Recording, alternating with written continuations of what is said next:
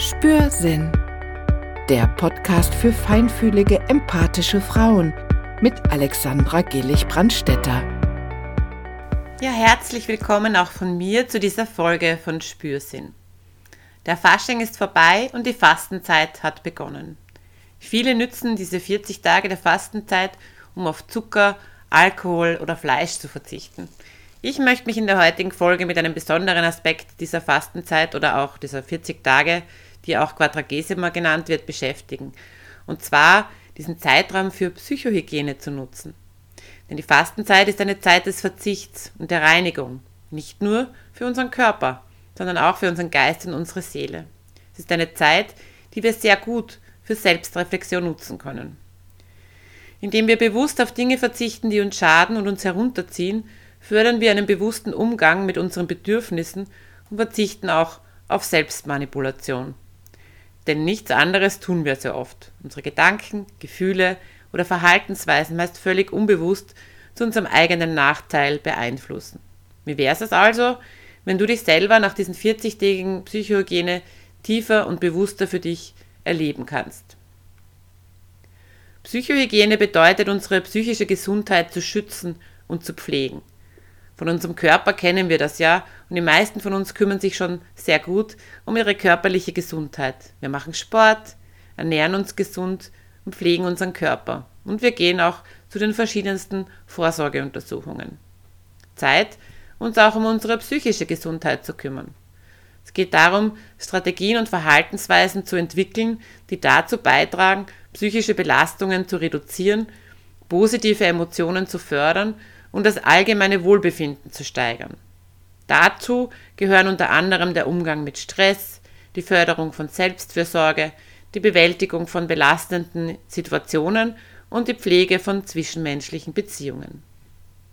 Gerade diese 40 Tage vor Ostern bieten uns die Möglichkeit, bewusst innezuhalten und uns von Belastenden zu befreien. Dabei geht es nicht nur um den Verzicht auf bestimmte Nahrungsmittel, sondern auch um den Verzicht auf negative Gewohnheiten, Denkmuster und zwischenmenschliche Beziehungen, die uns nicht gut tun. Heute möchte ich dir als Beispiel fünf solcher Themen kurz ansprechen, die besonders wichtig sind und dir ein paar kleine Mini-Tipps dazu geben. Der innere Kritiker. Ja, wir haben uns schon mit ihm beschäftigt äh, und er beschäftigt uns wirklich tagtäglich, hätte ich gesagt. Unser innerer Kritiker kann uns daran hindern, uns selbst zu akzeptieren, und uns ständig das Gefühl geben, nicht gut genug zu sein. Es ist besonders wichtig für uns, diesem kritischen inneren Dialog bewusst entgegenzutreten und diese Aussagen zu hinterfragen. Wie in vielen Bereichen unserer psychischen Gesundheit ist es so, dass es der erste Schritt, der wichtigste ist, sich dessen bewusst zu sein. Also diese Stimme, diese kritische Stimme in uns wirklich wahrzunehmen und einmal hinzuhören, was wir uns so tagtäglich alles sagen. Und dann diese Aussagen wirklich einmal äh, bewusst wahrzunehmen und zu hinterfragen. Stimmt denn das überhaupt? Woher kommt das denn? Dann gibt es natürlich viele Sachen, die man mit diesem inneren Kritiker machen kann. Man kann einerseits versuchen, ihm zum Beispiel eine lustige Stimme zu verleihen. Äh, man kann ihm, also Mickey Mouse zum Beispiel, entgegentreten. Man kann dem inneren G äh, Kritiker ähm, einen lustigen Namen geben, zum Beispiel. Äh, das macht dann schon sehr viel aus, wenn man so denkt, ach, die Holle Lotte, die ist wieder mal da, sie spricht mit mir oder so. Ähm, das, also dieser Humor hilft dann schon sehr gut, vor allem wird man sich dann dessen bewusst, dass der innere Kritiker wieder zu einem spricht, sozusagen. Man kann diesem inneren Kritiker auch einen äh, größten Fan sozusagen an die Seite geben, der dich anfeuert, der das gut heißt, was du machst, der dich also in jeder Hinsicht stärkt. So viel zum inneren Kritiker als kleine Gedankenanstöße. Kommen wir zu Selbstzweifel. Wer kennt sie nicht? Selbstzweifel können unsere Selbstsicherheit untergraben und uns daran hindern, unsere Ziele zu verfolgen. Es wäre gut, uns, also, dass wir lernen, uns selbst zu vertrauen und an unsere Fähigkeiten zu glauben. Und als kleiner Tipp von mir, vielleicht nimmst du so ein Erfolgs- oder Stärke-Tagebuch wo du dich wirklich, äh, wo du dir täglich eintragen kannst und dich daran erinnerst, was du schon alles geschafft hast, welche Erfolge du erreicht hast und somit dein Selbstvertrauen stärkst. Was sehr viele beschäftigt, ist auch dieses sogenannte Gedankenkarussell. Also diese Gedanken, die immer wieder aufwirbeln und sich im Kreis drehen und immer stärker werden. Also diese äh, Gedankenkarusselle, das kann eben zu Stress und Schlafstörungen führen und uns daran hindern, im Hier und Jetzt zu leben. Du kannst dir äh, als Tipp von mir gerne Zeit nehmen, bewusst Atemübungen machen oder Meditation, um deine Gedanken zu beruhigen und versuchen im Moment zu sein. Du kannst dir vorstellen, dass deine Gedanken kleine Wölkchen sind, die an dir vorüberziehen. Das heißt, du merkst sie, du siehst sie, du nimmst sie wahr, aber du lässt sie einfach vorüberziehen. Kommen diese Gedanken sehr oft am Abend vor dem Einschlafen und halten dich vom Schlaf ab, dann kann ich dir den Tipp geben, leg dir doch einfach Stift und Zettel am Nachtkästchen oder so zurecht.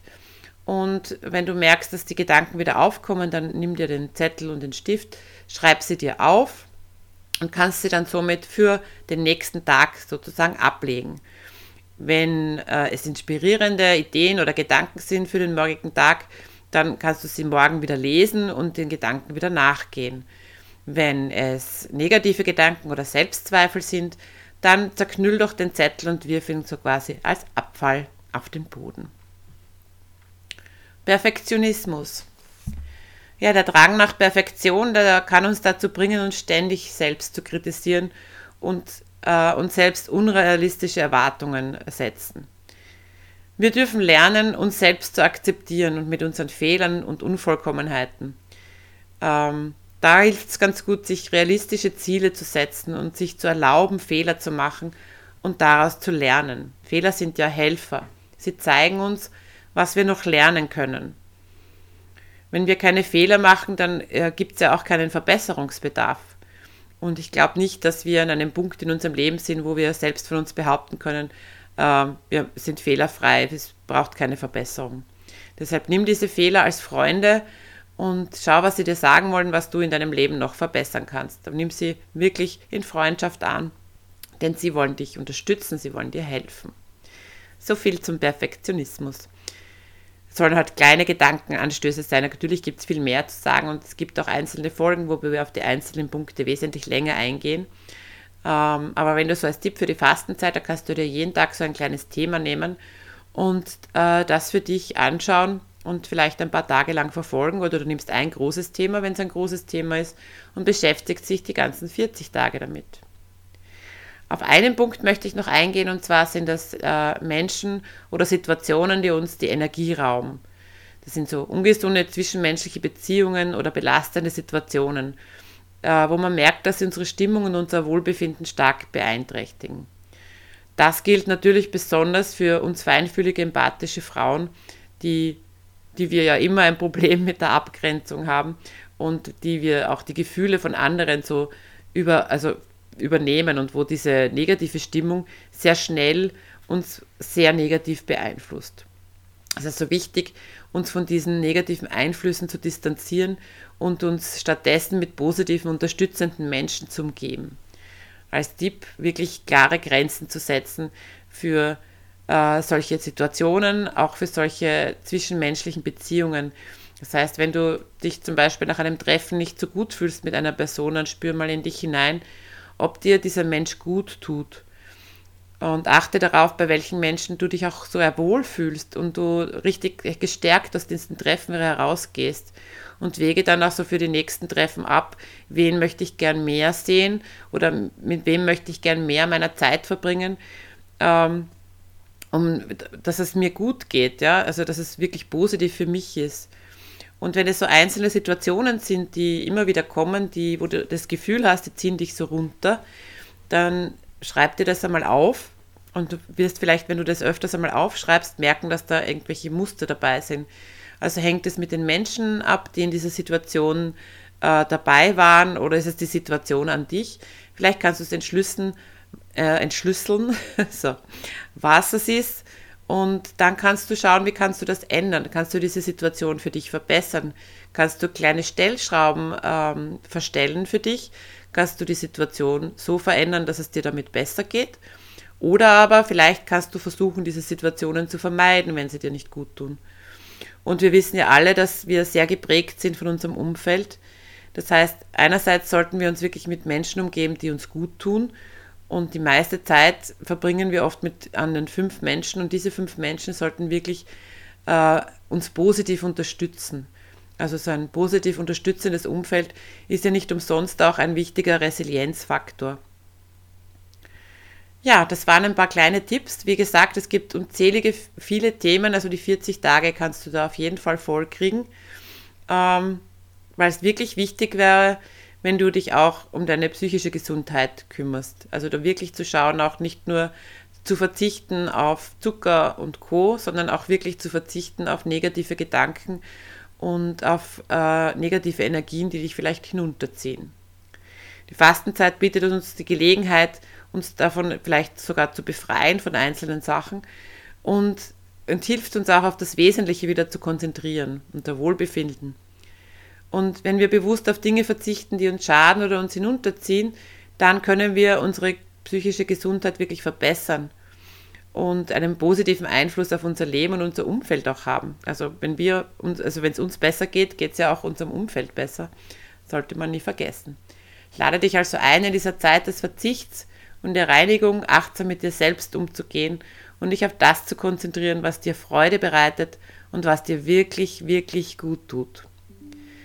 Ja, in dem Sinn wünsche ich dir vielen, also sage ich vielen Dank, dass du heute auch wieder dabei warst und wir hören uns wieder beim nächsten Mal von Spürsinn. Weitere Informationen über Alexandra, ihr Buch und ihre Online-Angebote findest du auf www.nahbeidir.jetzt und auf www.alexandragillig.at.